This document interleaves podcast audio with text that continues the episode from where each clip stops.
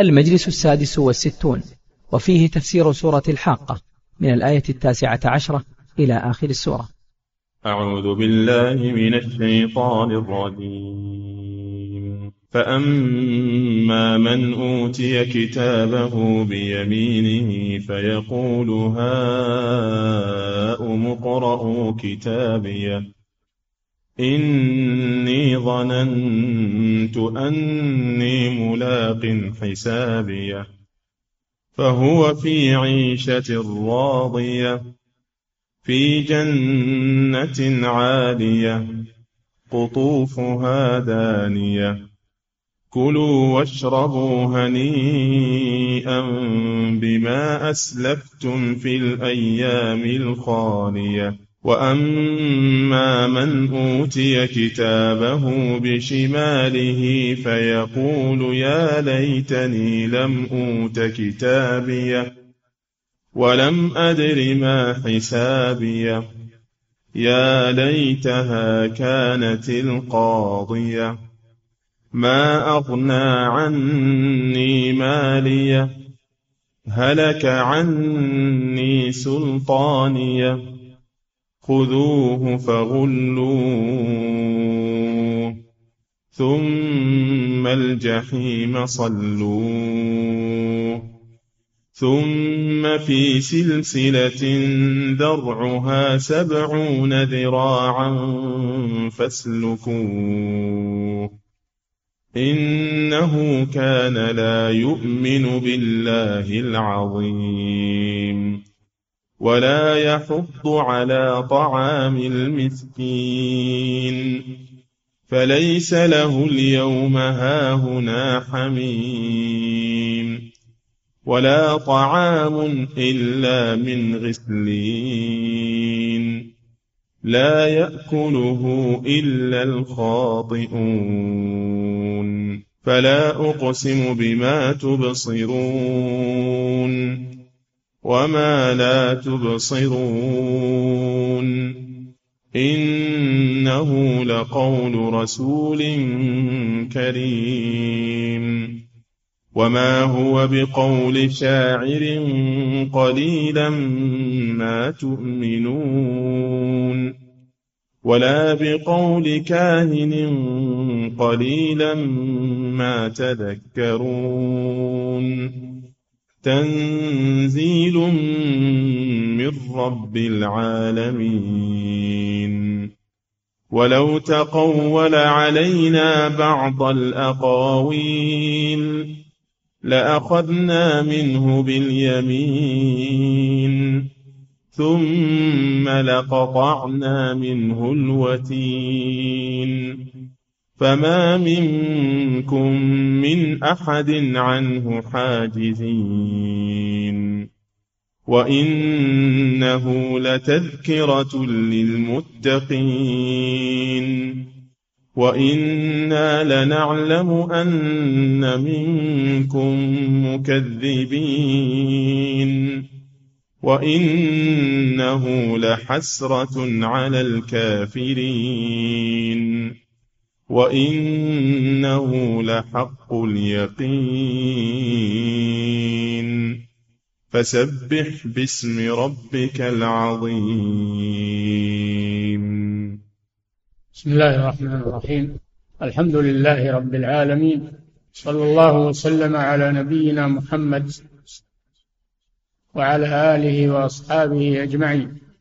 في هذه الآيات كريمات من سورة الحاقة بعدما ذكر الله سبحانه وتعالى ما حل بالمكذبين برسل الله من الأمم السابقة ما حل بهم في الدنيا من العقوبة العاجلة ذكر في هذه الآيات ما يحل بهم من العذاب في الدار الآخرة.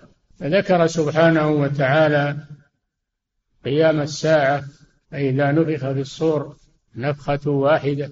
وما يصاحبه من الأهوال ذكر في هذه الآيات ما يلقاه الناس ما يلقاه المؤمنون من الجنات والنعيم جزاء أعمالهم التي أعمالهم الصالحة التي عملوها في الدنيا وذكر ما يلقاه الكفار والمشركون والمنافقون الذين كذبوا الرسل وعصوا الرسل ما يلقونه من الهوان والعذاب من أجل أن يعظ عباده ويذكرهم ما ما وعد به وتوعد به في الآخرة حتى يصلحوا أمورهم ويصلحوا أعمالهم ويتوبوا من سيئاتهم قبل أن يلقوا هذا هذا اليوم العظيم.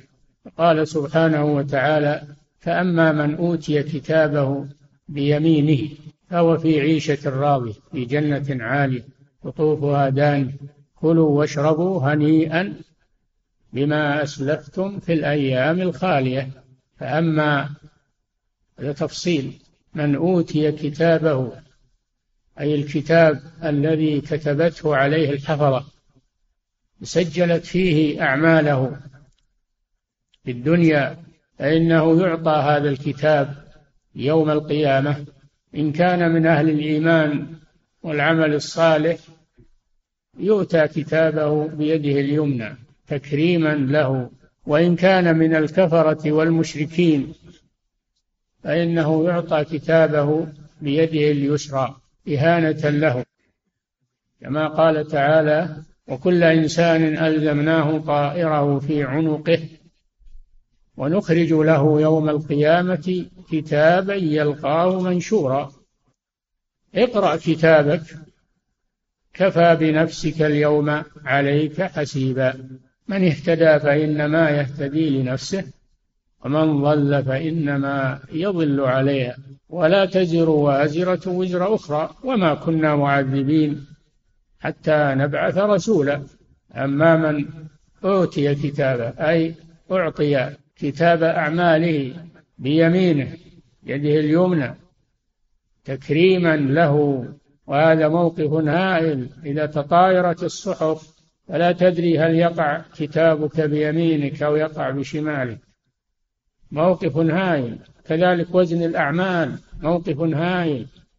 ما تدري هل يثقل ميزانك أو أو يخف. فأما من أوتي كتابه بيمينه فإنه يفرح ويسر ويقول لمن حوله بل يقول للناس جميعا ها أم اقرأوا كتابي. ها أم أي هلم أو تعالوا أو هاكم كتابي. اقرأوه لأن فيه الخير الفرح والسرور. الإنسان في الدنيا إذا جاءه كتاب فيه ما يسره فإنه يحب أن يطلع عليه أصدقاءه ويطلع عليه الآخرين كذلك في الآخرة. يقول هاكم اقرأوا. اقرأوا كتابي فيه ما يسر ويفرح. ثم بين السبب في ذلك. ثم بين السبب في ذلك. إني ظننت أني ملاق حسابي. ظننت أي تيقنت. لأن الظن يأتي بمعنى اليقين أحيانا. في قوله تعالى الذين يظنون أنهم ملاقو ربهم أي يتيقنون أنهم ملاقو ربهم. فالظن هنا يراد به اليقين يراد به اليقين ولا يراد به الشك لأن الذي يشك في لقاء الله يكون كافرا. المراد بالظن هنا اليقين. ظننت أني ملاق حسابها فحاسبت نفسي في الدنيا واستعددت لهذا اليوم فهذا الذي حصل لي إنما هو بسبب أني كنت في الدنيا على اليقين بالبعث والنشور والجزاء والحساب فأصلحت أعمالي وتبت من الذنوب والمعاصي. فهذه العاقبة الحميدة. إني ظننت أي تيقنت. مثل قوله تعالى قال الذين يظنون أنهم ملاقوا الله.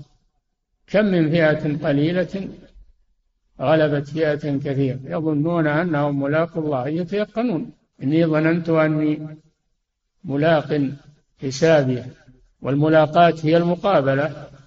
ملاق أي مقابل حسابي يوم القيامة. إني ظننت أني ملاق حسابي قال الله جل وعلا مبينا عاقبته فهو في عيشة راضية أي مرضية. راضية بمعنى مرضية يرضى بها ويفرح بها ويسر بها وهو في عيشة راضية في جنة عالية عيشة راضية في جنة عيشه جنة وعالية فهو في عيشة راضية في جنة عالية مرتفعة في قصورها وبيوتها وأشجارها وهم درجات أهل الجنة درجات بعضها فوق بعض. إن في الجنة مئة درجة ما بين كل درجتين كما بين السماء والأرض. الجنة درجات حسب أعمال الناس بعضهم فوق بعض ولا أحد يشعر بالنقص كل مسرور بما هو فيه ولا يطلب مزيدا. كل راض عيشة راضية كل راض بما هو فيه ولا ينظر إلى الآخرين. يكون هناك مشاحة وهناك شيء من الحزازات أو من الهم أو من الغم بل كل راض بما هو فيه. عيشة راضية في جنة عالية. بخلاف النار والعياذ بالله فإنها دركات دركات نزول. كل درك دون كل درك تحت الآخر. والمنافقون في الدرك الأسفل من النار والعياذ بالله. في جنة عالية قطوفها أي ثمارها جمع قطف قطوفها أي ثمارها. جمع قطف وهو ما يقطف ويخرف من الثمار. دانية أي قريبة منهم ما يحتاج يصعدون وينزلون. إذا أراد شيئا تدلى عليه القط فأخذه وهو نايم راقد وهو جالس وهو قائم. أو يمشي على أي حال قطوفها دانية ما تحتاج إلى تعب في تناولها مثل ما هو في أشجار الدنيا. قطوفها دانية ثم يقال لهم كلوا واشربوا. هذا أمر إباحة. كلوا من هذه الثمار واشربوا من هذه الأنهار هنيئا. ليس فيه منغص ولا مكدر. أكل هني وشراب هني ليس فيهما مكدر ولا منغص ولا تخاف غائلته وإنما هو لذة وصحة وعافية وقوة. كلوا واشربوا هنيئا ليس فيه ما ينغصكم. ما هو السبب؟ يقال لهم السبب بما أسلفتم في الأيام الخالية. هذا جزاؤكم بما أسلفتم أي قدمتم لآخرتكم في الأيام الخالية أيام الدنيا الماضية. بما أسلفتم في أيام الدنيا الماضية. لأن الدنيا دار, دار عمل والآخرة دار جزاء. فمن لم يعمل في الدنيا لم يحصل على خير في الآخرة. بما أسلفتم فالباء باء السببية أي بسبب ما أسلفتم أي قدمتم لأنفسكم.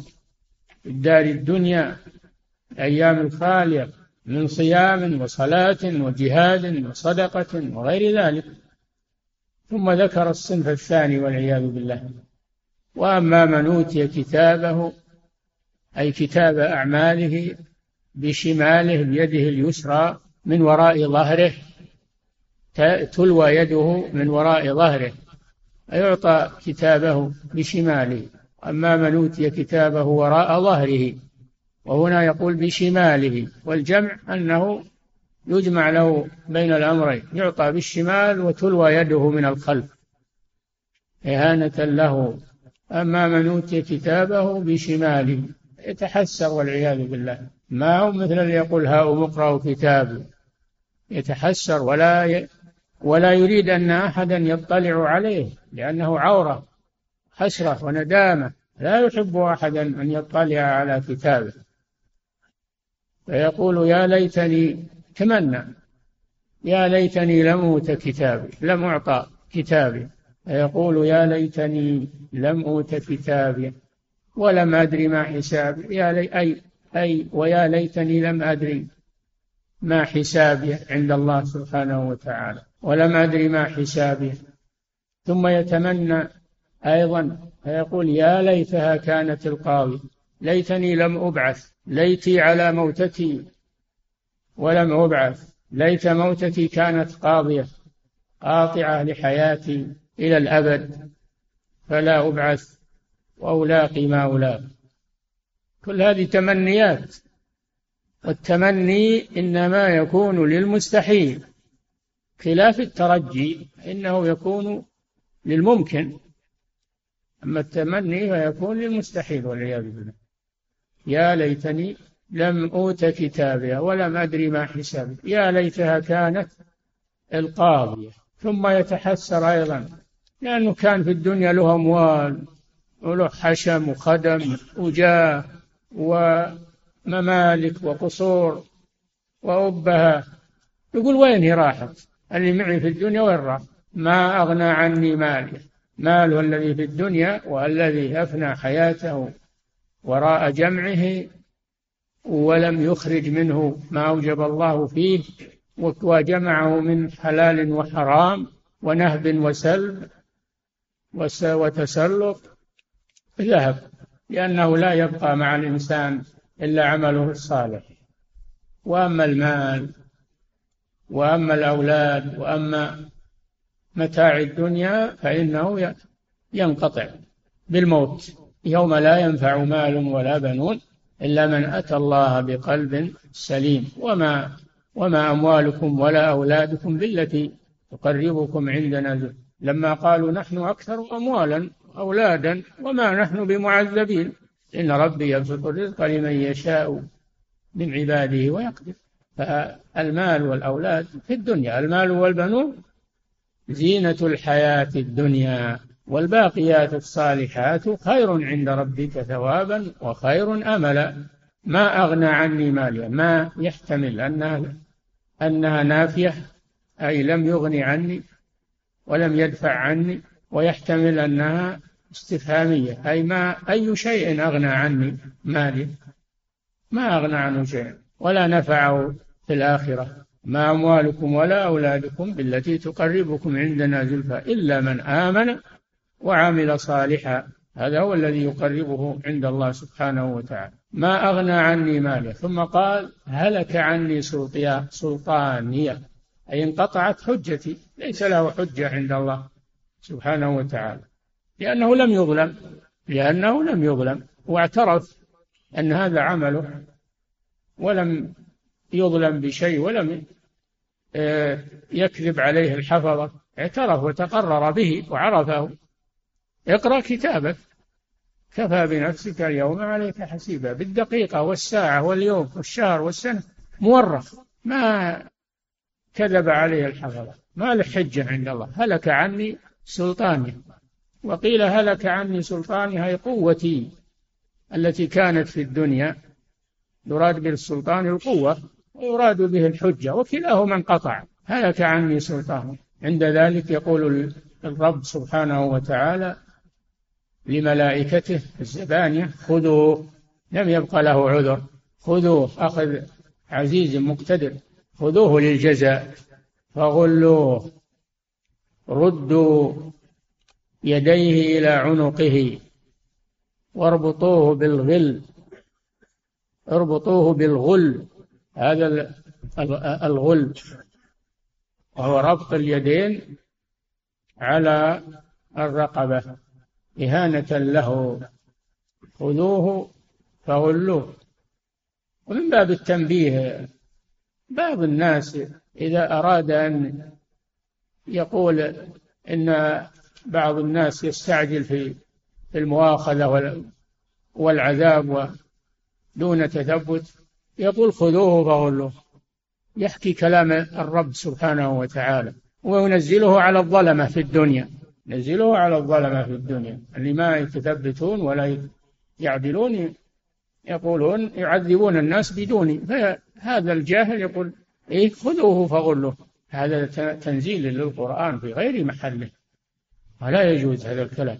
خذوه فغلوه. ثم الجحيم بعد ما يغل إلى الجحيم. ثم الجحيم صلوه. صلوه بالنار.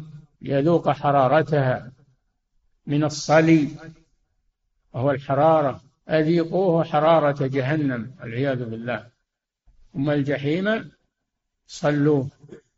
ثم في سلسلة ذرعها سبعون ذراعا. سلسلة من الحديد ذات الحلق. سلسلة كبيرة طويلة ضخمة. ثم في سلسلة ذرعها أي طولها سبعون ذراعا. الله أعلم بالذراع هذا. هل هو ذراع الملك أو أي ذراع؟ سبعون حتى لو كان الذراع الآدمي سبعون ذراع. ثم في سلسلة ذرعها سبعون ذراعا فاسلكوه أي انفذوها فيه وانظموه فيها كالخرزة. يدخلونها من دبره وتخرج من من فمه أو من أنفه. ويجمعون الكفرة في السلاسل مقرنين والعياذ بالله. مقرنين في سلسلة ذرعها سبعون ذراعا فاسلكوا عذاب مع عذاب والعياذ بالله. فهو في عذاب نفسي وتحسر وفي عذاب بدني والعياذ بالله. ثم بين السبب لهذا ربك لا يظلم أحدا. هذا هذا ما جنته يداه وما كسبه لنفسه. إنه كان لا يؤمن بالله العظيم. كان في الدنيا لا يؤمن بالله العظيم. يجحد وجوب الرب سبحانه وتعالى. أو يقر به ولا يعبده. إما أنه يجحد وجود الرب ويقول طبيعه ولا في رب. وإنما هي الطبيعة وإنما هي ولا هناك بعث إنما هي حياتنا الدنيا نموت ونحيا. وما نحن بمبعوثين فهو لا يؤمن بالله عز وجل لا يؤمن بربوبيته أو لا يؤمن بإلوهيته أو لا يؤمن بأسمائه وصفاته. كل هذا يدخل في قوله إنه كان أي في الدنيا لا يؤمن بالله العظيم ولا يحض على طعام المسكين لا يأمر بإطعام الفقراء والمساكين والتصدق. لا يأمر نفسه ولا يأمر غيره. فهو مسيء في حق الله ومسيء في حق الناس. يمنع الزكاة ولا يتصدق ولا يحث الناس على الصدقة. فهو مسيء فيما بينه وبين الله فلا يؤمن بالله العظيم. ومسيء فيما بينه وبين الناس فلا يتصدق على المحتاجين ولا يحث الأغنياء على ذلك. فلا خير فيه لا مع نفسه ولا ولا مع الناس والعياذ وهذا عمله. ولا يظلم ربك أحدا ولا يحض على طعام المسكين. والمسكين المراد به الفقير. قال الله جل وعلا فليس له اليوم أي في يوم القيامة ها هنا حميم أي صديق وقريب ينقذه من عذاب الله ويساعده. تفرد بعمله ولا أحد يساعده أو أحد ينقذه مما هو فيه. كما يحصل في الدنيا من التناصر والتعاون والحمية بين بين الأقارب والقبائل. الدنيا في الآخرة الإنسان يكون فردا. ليس معه إلا عمله. ليس معه إلا عمله. فليس له اليوم ها هنا أي في الآخرة. ليس له حميم وهو الصديق والقريب والمساعد المعين ولا طعام ليس له طعام. شوف قارن بين قوله تعالى كلوا واشربوا هنيئا بما أسلفتم في الأيام الخالية وبين قوله تعالى ولا طعام إلا من غسلين والغسلين هو قيل هو الغسالة التي تكون من أجسام أهل النار. صديد ويسقى من ماء صديد حار منتن قبيح الطعم ليس ولا طعام إلا من غسلين وقيل إنه شجر من شجر النار. وقيل إنه شجرة الزقوم. فالحاصل أنه شراب خبيث. شراب خبيث. لا طعام إلا من غسلين لا يأكله إلا الخاطئون. الكفرة. وفيه فرق بين الخاطئ والمخطئ المخطئ هذا لا قصد له لا قصد له ولذلك لا يؤاخذ على الخطأ. أما الخاطئ فهو الذي يتعمد يتعمد المخالفة والعياذ بالله يتعمد المخالفة.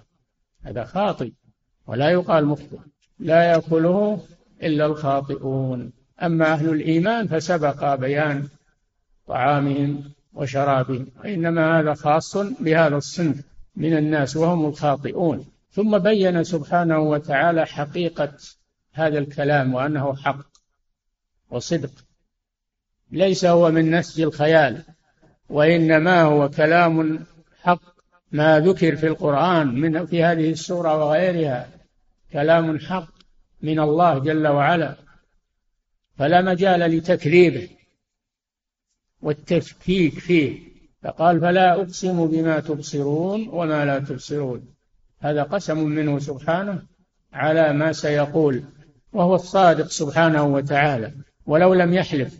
لكن هذا الحلف يدل على الاهتمام وزيادة اليقين. فلا لا يقولون إنها مؤكدة وبعضهم يقول زائدة للتأكيد. والأصل فأقسم بما تبصرون وجاءت لا للتأكيد. فلا أقسم. أقسم بما تبصرون من الكائنات والآيات التي ترونها بأعينكم السماء والأرض والشمس والقمر والبر والبحر والنبات. هذه من آيات الله سبحانه وتعالى. تعاينونها تشاهدونها.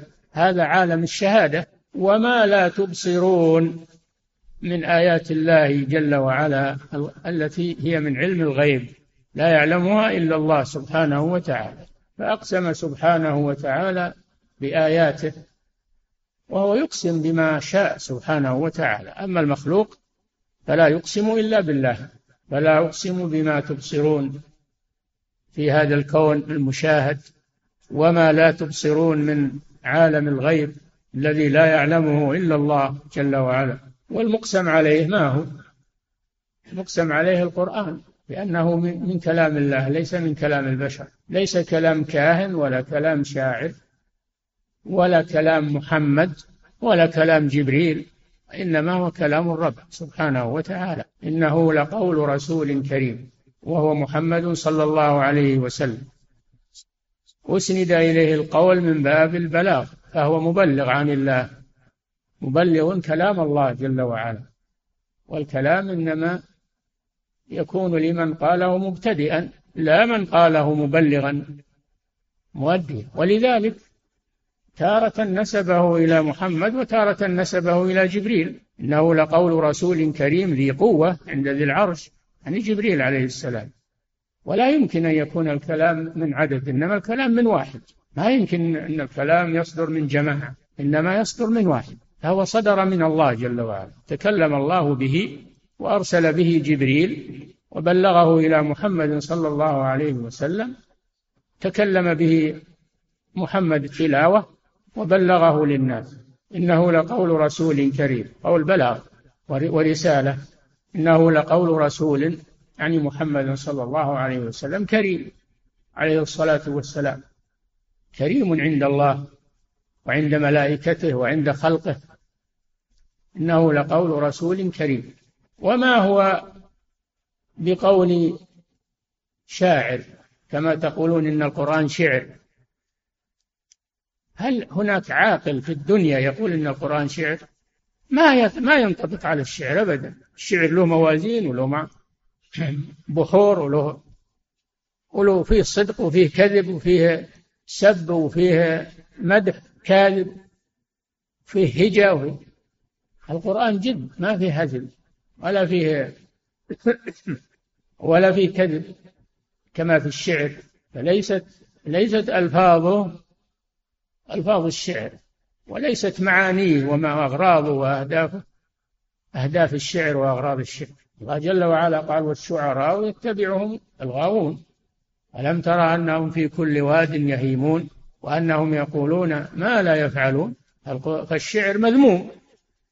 إلا إذا كان لنصرة الحق وبيان الحق فهو مندوب.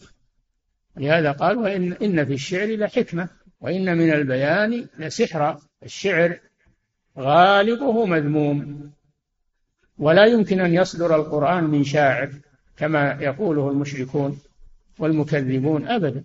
لما قال لهم قولوا لا إله إلا الله قالوا وإنا لتارك آلهتنا لشاعر لشاعر مجنون. يمدحون محمدا صلى الله عليه وسلم. كيف يكون شاعر ومجنون؟ هل المجنون يكون شاعر؟ هل وجدتم في الدنيا مجنونا يشعر ويقول القصائد؟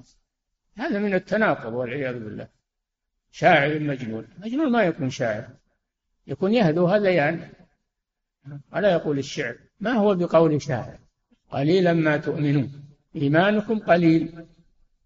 وهو إيمان لا ينفعهم عند الله. سبحانه وتعالى قليلا ما تؤمنون. ولا بقول كاهن لأن بعضهم يقول القرآن كهانة ومن من كلام الكهنة الذين تتنزل عليهم الشياطين. فهو من وحي الشياطين الذي تلقيه إلى الكهان وهو من الكذب. قال الله سبحانه وتعالى وما تنزلت به الشياطين وما ينبغي لهم وما يستطيعون إنهم عن السمع يعني عن الوحي لمعزولون. فنفى سبحانه عن كلامه أنه من كلام من كلام الكهان الذين تتنزل عليهم الشياطين. هل أنبئكم على من تنزل الشياطين؟ تنزلوا على كل أفاك أثيم يلقون السمع وأكثرهم كاذبون. القرآن كله حق وأما الكهانة فكلها أو أغلبها تسع وتسعين بالمئة منها كذب. قليل فيها الصدق. ولا يكون فيها الصدق إلا بسبب الكلمة التي سرقوها سرقتها الشياطين من من من الوحي أو من السمع ولا بقول كاهن. قليلا ما تذكرون. تذكرون جهلكم وغباوتكم وتنظرون في تنظرون في القرآن وتقارنون بينه وبين الشعر وبين كلام الكهان. قارنوا. قارنوا بينها ستجدون الفرق الواضح. ولذلك لما سمع المغيرة الوليد بن المغيرة لما سمع الوليد بن المغيرة القرآن من الرسول صلى الله عليه وسلم ذهب إلى قومه وقال يا قوم عرفت الكهانة وعرفت الشعر وعرفت السحر.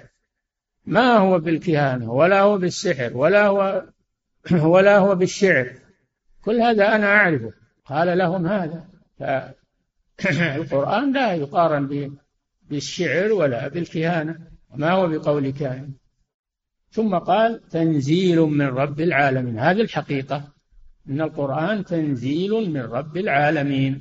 بخلاف الكهانة فإنها تنزيل من الشياطين. تنزل الشياطين على على الكهان. تنزيل من رب العالمين. هذا في دليل على أن القرآن كلام الله. منزل غير مخلوق. تنزيل من رب العالمين. ثم ذكر البرهان على ذلك أنه تنزيل من رب العالمين وأنه ليس من قول الرسول صلى الله عليه وسلم. فقال جل وعلا ولو تقول علينا يعني الرسول صلى الله عليه وسلم. لو قال علينا ما لم نقل لأخذنا منه باليمين أي أهلكناه بسرعة أخذنا منه باليمين يمين الآخذ أو يمين المأخوذ لأن هذا عبارة عن شدة العقوبة عن شدة العقوبة. لأخذنا منه باليمين. ثم لأهلكناه هلاكا عاجلا فقطعنا منه الوتين. والوتين عرق به نياط القلب. إذا انقطع مات الإنسان.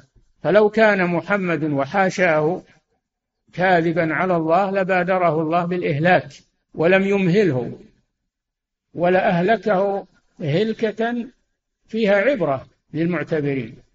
ما هي ما هو هلاك سهل ولا هلاك؟ لا. هلاك ترتعد منه الفرائص. انظروا إلى المتنبئين الكذبة. ماذا حل بهم؟ وأين هم؟ وأين كلامهم؟ مسيلمة والأسود العنسي وغيرهم ممن ادعى النبوة وأتى بكلام يزعم أنه وحي. أين ذهب؟ هل له وجود؟ أين هم؟ أما القرآن فهو باقي إلى أن تقوم الساعة. والرسول صلى الله عليه وسلم استمر يبلغ الرسالة منذ بعثه الله إلى أن توفاه الله. والله يشاهده ويراه سبحانه وتعالى. قل كفى بالله شهيدا بين ويقول الذين كفروا لست مرسلا. قل كفى بالله شهيدا بيني وبينكم. فلو كنت غير مرسل كما تزعمون لأهلكني الله سبحانه وتعالى. كيف يشاهدني وأنا أكذب عليه وأدعي أنه أرسلني ثم يمهلني؟ كفى بالله شهيدا بيني وبينه ومن عنده علم الكتاب؟ وهم علماء أهل الكتاب الذين يعرفون الوحي من غيره ويعترفون أن هذا القرآن إنما هو كلام الله سبحانه وتعالى. ولذلك لما سمعه ورقة بن نوفل وكان نصرانيا لما سمعه قال هذا والذي ينزل على موسى من مشكاة واحدة. على طول ما توقف. قال إن هذا القرآن اقرأ باسم ربك الذي خلق. إن هذا والذي ينزل على موسى من مشكاة واحدة. هؤلاء هم الذين عندهم علم الكتاب ويؤخذ بشهادتهم والمراد بهم المؤمنون من أهل الكتاب. أما المحرفون والمخرفون والكذبة فلا عبرة بهم إنما الذين آمنوا من أهل الكتاب بالرسل وآمنوا بكلام الله عز وجل هم الذين تقبل شهادتهم. وقد شهدوا لهذا القرآن أنه كلام الله سبحانه وتعالى وغير ورقة بن نوفل لما سمعه النجاشي ملك الحبشة قال هذا هو والذي ينزل على موسى من مشكاة واحدة وآمن بالرسول صلى الله عليه وسلم. هؤلاء هم أهل الإنصاف وأهل العقول من أهل الكتاب. وكفى بالله شهيدا بيني وبينكم ومن عنده علم الكتاب. يشهدون لي بالرسالة. ولو تقول علينا بعض الأقاويل لأخذنا منه باليمين ثم لقطعنا منه الوتين. لم نمهله. يكذب علينا ونمهله؟ لا. ومصداق ذلك أين هم المتنبئون الكذبة؟ وأين آثارهم؟ وأين أتباعهم؟ انقطعوا. وأما محمد صلى الله عليه وسلم والقرآن والرسالة فهي باقية. هذا دليل على أن هذا من عند الله وأن الله تكفل بحفظه. كما قال تعالى إنا نحن نزلنا الذكر وإنا له لحافظون. قال تعالى فما منكم من أحد عنه حاجزين. لو أردنا أخذه وعقوبته ما يستطيع أحد منكم أن يفلته منا. من أقاربه أو من من حوله أو من أقوى الناس ما أحد يستطيع أن يفلت من أردنا عقوبته أبدا. فما منكم من أحد عنه لو أردنا إهلاكه وأخذه وقطع وتينه ما استطاع أحد منكم أن يدافع عنه. ثم ب... ثم أثنى على القرآن. فما منكم من أحد عنه حاجز. أثنى على القرآن. قال وإنه لتذكرة أي القرآن. لتذكرة للمتقين. إنه لتذكرة. هذا القرآن يذكر أهل القلوب والعقول يذكرهم بالحق ويذكرهم بالبعث والنشور يذكرهم بالحق ويرد الباطل. وإنه لتذكرة للمتقين. وإنا لنعلم أن منكم مكذبين. نعلم أن من الناس من يكذب بهذا القرآن. رغم ما يقوم عليه من الشواهد التي تدل على أنه حق وأنه من كلام الله. فيه من الناس من يكذب به ويقول هذه أساطير الأولين ويقولون هذه هذه أخبار من نسج الخيال ولا فيه حتى إنهم أنكروا الأمم السابقة بعض الأدباء الملاحدة من العرب أنكروا الأمم السابقة. قالوا إن القرآن تحدث عن أمم عن عاد وثمود وليس من هذا حقيقة. هذا إنما هو خيال. إنما هو خيال. قالوا هذا كما قاله طه حسين في كتابه الشعر الجاهلي لكن الله سلط عليه أهل العلم وأهل الحق وردوا عليه وقصموا ظهره وأبطلوا قوله وأفشلوه أمام الناس. والحمد لله. وإنا لنعلم أن منكم مكذبين.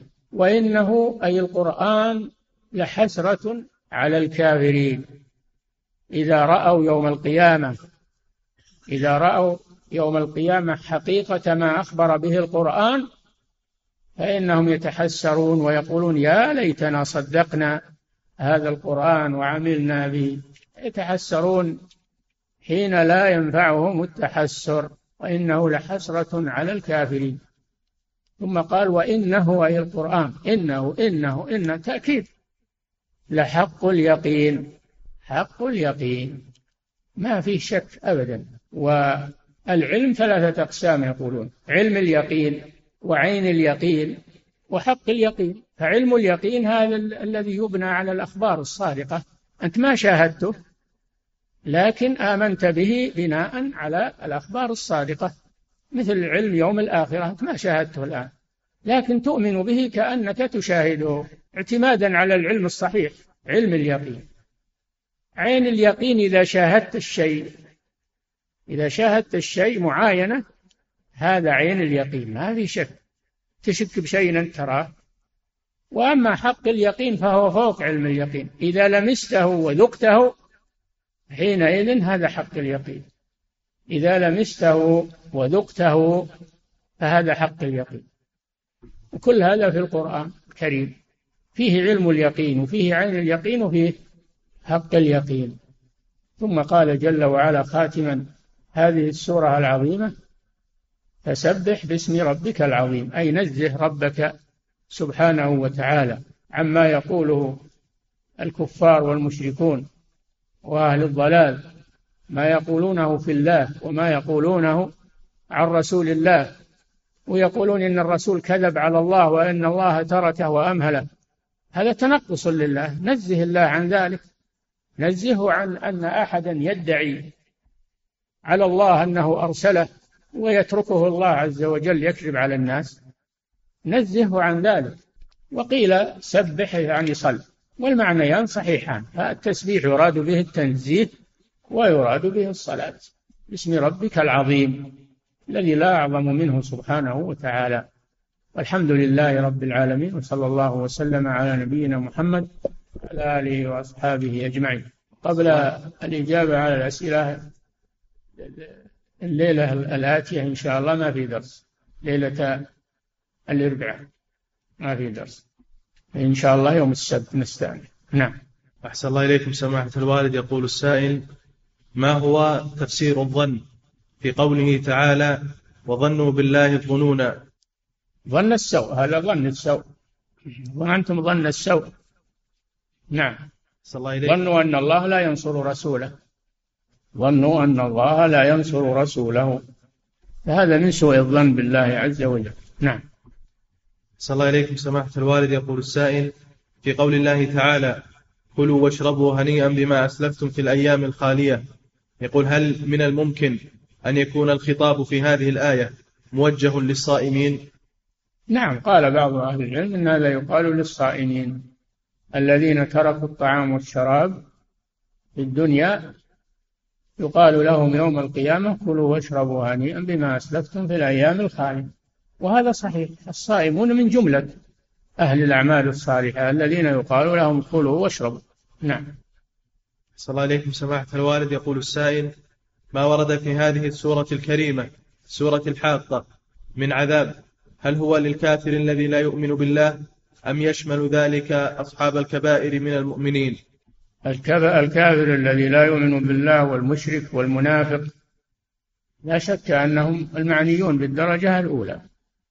ويشمل عصاة الموحدين الذين عندهم كبائر دون الشرك هؤلاء معرضون للوعيد. يعذب قد يعذبون وقد يعفو الله. عنهم لكن إذا عذبوا لا يخلدون في العذاب كما يخلد الكافر والمشرك. نعم. أحسن الله عليكم سماحة الوالد يقول السائل ما المراد بالظن في الحديث القدسي؟ أنا عند حسن ظن عبدي بي فليظن عبدي بي ما شاء. يا أخي فسروا الحديث. حسن الظن. أنا عند حسن الظن. فإحسان الظن بالله هذا من من التوحيد. هذا من التوحيد. وسوء الظن بالله هذا من من نقص التوحيد أو عدم التوحيد. نعم. يقول أحسن الله إليكم وهل يجوز للإنسان أن يقول يا ربي بحسن ظني بك ارحمني واغفر لي ما ورد هذا. يقول الأدعية الواردة في الكتاب والسنة بألفاظها. نعم. صلى الله إليكم سماحة الوالد. يقول السائل وزن كلمة لا إله إلا الله الوارد في حديث البطاقة. هل توزن بميزان خاص؟ أم هي داخلة في الكتاب الذي يخرجه الله للإنسان يوم القيامة وفيه أعماله؟ ميزان عام لكل الخلائق للبطاقة وغيرها. توضع الحسنات توضع السيئات السجلات السيئات في كفة وتوضع لا إله إلا الله في كفة. كسائر الأعمال. نعم. أحسن الله إليكم سماحة الوالد. يقول السائل ما هو رأي فضيلتكم في بعض الوعاظ الذين يكون كل حديثهم عن النار وعذابها واستحقاق الناس لدخولهم فيها بسبب ذنوبهم وقلة أعمالهم ولا يتحدثون عن الجنة وما أعده الله فيها لعباده المؤمنين.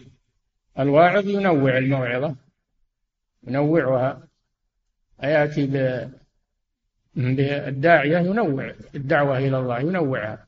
يأتي بالوعظ والتذكير ويأتي بعلم العقيدة والتوحيد ويأتي ببيان الأحكام الشرعية من حلال وحرام. ينوع ما يبتل على شيء واحد أو نوع واحد. نعم.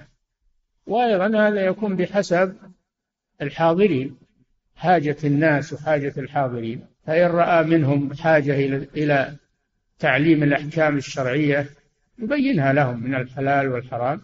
إن كان عندهم شيء في التوحيد أو شيء يخل بالعقيدة فإنه يذكرهم بذلك ويبينه لهم. إذا رأى منهم تساهلا بالذنوب والمعاصي يأتي بالمواعظ والتذكير بالله عز وجل. نعم. صلى الله عليكم سماحة الوالد. يقول السائل ما يحدث للمرء المسلم في حياة البرزخ من أهوال وعذاب؟ هل هو كفارة لسيئاته أم هو بداية عذابه في البرزخ؟ لا هو عذاب القبر بالنسبة للمسلم من المكفرات. يكفر الله به خطاياه من جملة المكفرات. نعم. صلى الله إليكم سماحة الوالد يقول السائل سمعت من يتكلم عن قوله تعالى ولا طعام إلا من غسلين وقال الغسلين هو ببسي أهل, أهل النار يقول هل هذا فيه استهزاء؟ هذا سخرية. لا يجوز الكلام هذا. لا يجوز الكلام يفسر كلام الله بأنه الببسي فسر الغسلين بأنه الببسي هذا مثل أو قريب من قول آه، أبي جهل لما سمع شجرة الزقوم جاب زبد وتمر وقال هذا هو الزقوم كلوا. نعم. قال الله جل وعلا إن شجرة الزقوم طعام الأثيم كالمهل يغلي في البطون كغلي الحميم. لا كما يقوله أبو جهل أنه الزبد والتمر من السخرية. نعم. صلى الله إليكم سماحة الوالد يقول السائل رجل مقيم في بلاد الكفر ولكنه مظهر لصلاته وتوحيده. رجل ولكنه مظهر لصلاته وتوحيده. ولكنه إيش؟ مظهر. مظهر؟ نعم. ولكنه مظهر لصلاته وتوحيده ولكنه لا يسب الشرك. فهل تجب عليه الهجرة؟ نعم هذا ما هو بظهار للدين كونه مجرد أنه يصلي ويتعبد ولا ولا يمنع ما هو بهذا ظهار الدين، ظهار الدين هو إعلان العقيدة وبيان الشرك والنهي عن الشرك. هذا هو إظهار الدين. نعم. صلى الله عليكم سماحة الوالد. يقول السائل هل يجوز الحلف بحياة الله؟ نعم. لأن حياته من صفاته. صفاته يحلف بها. نعم. صلى الله عليكم سماحة الوالد. يقول السائل أعرف شخصا كان على منهج أهل السنة والجماعة ثم أصبح بعد ذلك على عقيدة الرافضة ويسب الصحابة. فهل يخرج من دائرة الإسلام؟ نعم إذا ارتكب ناقضا من نواقض الإسلام إنه يخرج من الإسلام. سب الصحابة وبغضهم هذا يدل على الكفر ليغيظ بهم الكفار. قال الله جل وعلا لما ذكر الصحابة في آخر سورة الفتح قال ليغيظ بهم الكفار الذي يسبهم بغضا لهم وحقدا عليهم هذا يدل على كفره. نعم. صلى الله عليكم سماحة الوالد. يقول السائل أهل الشمال الذين يأخذون كتبهم بشمالهم هل هو خاص بالكفار أم أنها عامة يدخل فيها المسلمون أصحاب الكبائر؟ هذا بالكفار. هذا بالكفار. أما المسلم ولو كان عنده كبائر دون الشرك إنه مسلم يعطى كتابه بيمينه. نعم. صلى الله إليكم سماحة الوالد. يقول السائل سمعت بعض الناس يقول إن بعض بعض الفرق الضالة يقطعون يد الميت يقطعون اليد اليمنى يقولون على يقطعون اليد اليسرى يقولون علشان ما يعطى ما يوجد له يد يسرى فيعطى باليمنى. يحيلون على الله سبحانه. ولا يوقنون أن الله يعيد الجسم كله ويعيد اليد اليسرى يبعثه كاملا. نعم. هذا من النكت العجيبة عندهم. نعم. صلى الله إليكم سماحة الوالد يقول السائل سمعت بعض الناس يقول إن صديد أهل النار هو قيح ودم الزاني والزانية. هو إيه؟ هو قيح ودم الزاني والزانية يقدم لأهل النار. فهل هذا الكلام صحيح؟ نعم هو من هو من شراب أهل النار. صديد خروج الزواني والزنات هو منها من, من الصديد اللي. نعم. صلى الله إليكم سماحة الوالد. يقول السائل كثير من الشباب أشغلوا أنفسهم بآهات المسلمين وجراحاتهم وانشغلوا بذلك عن طلب العلم. كثير من الشباب؟ يقول أحسن الله عليك كثير من الشباب أشغلوا أنفسهم بآهات المسلمين. إيه؟ آهات أحسن الله عليك. آهات؟ نعم أحسن الله. وجراحاتهم. وانشغلوا عن الاجتهاد في طلب العلم. فهل لنا من نصيحة؟ هذا من الشيطان. إشغالهم بالكلام في أهل العلم وتتبع أخطائهم. هذا من من الشيطان. من شياطين الإنس والجن هم اللي يحرضونهم على هذه الأمور. الواجب أن ينشغلوا بطلب العلم ومعرفة الحق. هذا هو الواجب عليهم. وأن لا ينشغلوا بعيوب الناس. لا سيما طلبة العلم والعلماء. هذا من الغيبة محرمة. نعم. صلى الله إليكم سماحة الوالد. يقول السائل ما هو الواجب علينا تجاه ما يحصل في المسجد الأقصى من هدم واستباحة لحرمته من قبل اليهود؟ الواجب عليكم ما تستطيعون من نصرة الحق الدعاء ومساعدة المسلمين بالصدقة والأموال التي تصل إليهم. تصل للمحتاجين. أو تؤخذ بعض الناس اللي ما يتأكلون بالقضية. إنما توصل للمسلمين المحتاجين المضطهدين. دعاء والصدقة والدعوة إلى الله عز وجل تذكيرهم. هذا الواجب. اتقوا الله ما استطعتم. نعم. صلى الله إليكم سماحة الوالد. يقول السائل درست في العقيدة الطحاوية. بأن الصراط متن أو جسر على جهنم يمر عليه الناس على حسب أعمالهم ومنهم من يسقط من الصراط إلى النار. يقول أشكل هذا علي مع قوله تعالى خذوه فغلوه ثم الجحيم صلوه. نعم هذا بعد أخذه. هذا بعد أخذه وغله. أيضا يمر على الصراط ويسقط في جهنم. لا مانع من هذا. تتعدد عليه ال- والعياذ بالله العقوبات. نعم. صلى الله إليكم سماحة الوالد. يقول السائل في قوله تعالى وما هو بقول شاعر قليلا ما تؤمنون ولا بقول كاهن قليلا ما تذكرون. يقول علق سبحانه قول الشاعر بالإيمان وعلق قول الكاهن بالتذكير. ف... يعني التذكير تفرقون بين الكهانة وبين وبين القرآن. تذكروا قارنوا بينهما يتضح لكم الحق. نعم. صلى الله إليكم سماحة الوالد. يقول السائل في قوله تعالى حتى إذا بلغ مغرب الشمس وجدها تغرب في عين حمئة. يقول ما المراد بالعين الحمئة؟ عين الحمئة من الحمأة وهي الطين المنتن. الطين المنتن يقال له حمأ. خلق آدم من حمأ مسنون عليه الصلاة والسلام. فالحم هو الطين المنتن من الماء. نعم. صلى الله إليكم سماحة الوالد. يقول السائل ما صحة ما يقال من أن بعض آيات القرآن؟ ها؟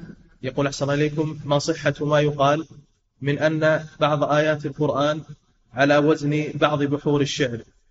كذاب. الذي يقول هذا كذاب. القرآن ليس بالشعر ولا من بحور الشعر. نعم. صلى الله إليكم سماحة الوالد. يقول السائل توجد والله جل وعلا قال وما هو بقول شاعر. نعم. صلى الله إليكم سماحة الوالد. يقول السائل توجد في التسجيلات أصوات لبعض ما يحدث في باطن الأرض. ها؟ يقول أحسن عليكم. توجد في التسجيلات أصوات لبعض ما يحدث في باطن الأرض. يقولون يحدث في إيش؟ في باطن الأرض. نعم. يقولون إنها أصوات أهل النار وهم يعذبون. فهل هذا صحيح؟ هذا الشريط اللي جاء من قبل آه، وش اسمه اليماني هذا؟ الزنداني عفى الله عنا وعنه. هذا لا لا حقيقة له. ولا هو بصحيح نعم.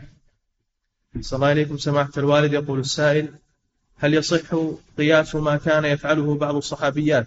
ها؟ يقول أحسن الله إليكم هل يصح قياس ما كان يفعله بعض الصحابيات من جهاد مع النبي صلى الله عليه وسلم وتطبيب المصابين وسقيهم الماء على جواز عمل المرأة مع الرجال في المستشفيات وحصول الاختلاط؟ لا. ما يدل على هذا. حالة خروجهن مع الرسول صلى الله عليه وسلم محجبات ومنعزلات عن الرجال ويداوين الجرحى ويسقين الماء مع عدم الاختلاط وعدم السهور.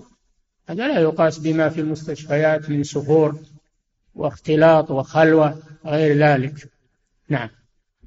صلى الله عليكم سماحة الوالد. يقول السائل كثير من الخطباء يختمون خطبهم بقوله تعالى أقم الصلاة إن بقوله تعالى إن الصلاة تنهى عن الفحشاء والمنكر ولذكر الله أكبر. قل فهل ذلك بدعة لمداومتهم على ذلك؟ هذا ماثور عليه العمل من قديم إن الله يأمر بالعدل والإحسان وإيتاء القربى إلى قوله والله يعلم ما تصنعون. هذا ماثور قيل إنه من عهد عمر بن عبد العزيز رحمه الله وهو كلام الله جل وعلا فليس ببدعة تذكير فيه تذكير. نعم. صلى الله عليكم سماحة الوالد. يقول السائل ما هو رأي فضيلتكم في قراءة الآيات في صلاة الجمعة تناسب ما ورد في خطبة الجمعة؟ لا هذا شيء لا دليل عليه. ولم يكن الرسول صلى الله عليه وسلم وأصحابه ومن سبقوا من أهل العلم يجعلون الآيات في في الصلاة في موضوع الخطبة. ما عمل أحد هذا. والمسنون في قراءة الصلاة سبح والغاشية أو الجمعة والمنافقون. هذا هو هذا هو المأثور والسنة. نعم. أحسن الله إليكم سماحة الوالد. يقول السائل إذا جلس أهل الميت للعزاء في البيت ثم ذهبت إليهم للعزاء فهل أكون آثم؟ آه هذا يترتب على أنك تشجعهم إذا رحت تشجعهم وتقرهم على هذا. والأحسن تروح في غير اجتماع. تبغى تعزي المصاب تروح في غير وقت الاجتماع. تروح للمسجد ولا لمكان العمل ولا في الإدارة ولا في المتجر. تتحين فرص وجود المعزى في غير الاجتماع. نعم. صلى الله ولا تتصل عليه بالجوال أو بالهاتف وتعزيه. يحصل المقصود. نعم. صلى الله عليكم سماحة الوالد يقول السائل ما حكم التصوير؟ يقول أحسن عليكم ما حكم التصوير؟ هل يخفى عليكم حكم التصوير؟ مع أنه فيه الأحاديث الصحيحة الواضحة في المنع والوعيد عليه وأيضا فيه ألفت فيه رسائل وألفت فيه مؤلفات. أصبح الأمر واضحا لا لبس فيه أبدا. وفي فتاوى أهل العلم المدونة ما ما يحتاج إلى أنه يسأل عنه الآن. اتضح. أنه حرام ولا يجوز إلا عند الضرورة. إذا اقتضت الضرورة فيقدر بقدر الضرورة. وأما التصوير للفن أو للذكريات أو ل... هذا لا يجوز. نعم. صلى الله عليكم سماحة الوالد. يقول السائل هل يجوز أن نضع جمعية أنا وثلاثة من زملائي؟ هل يقول أحسن عليكم هل يجوز أن نضع جمعية أنا وثلاثة من زملائي. كل واحد يدفع خمسة آلاف ريال وكل شهر يأخذها أحدنا.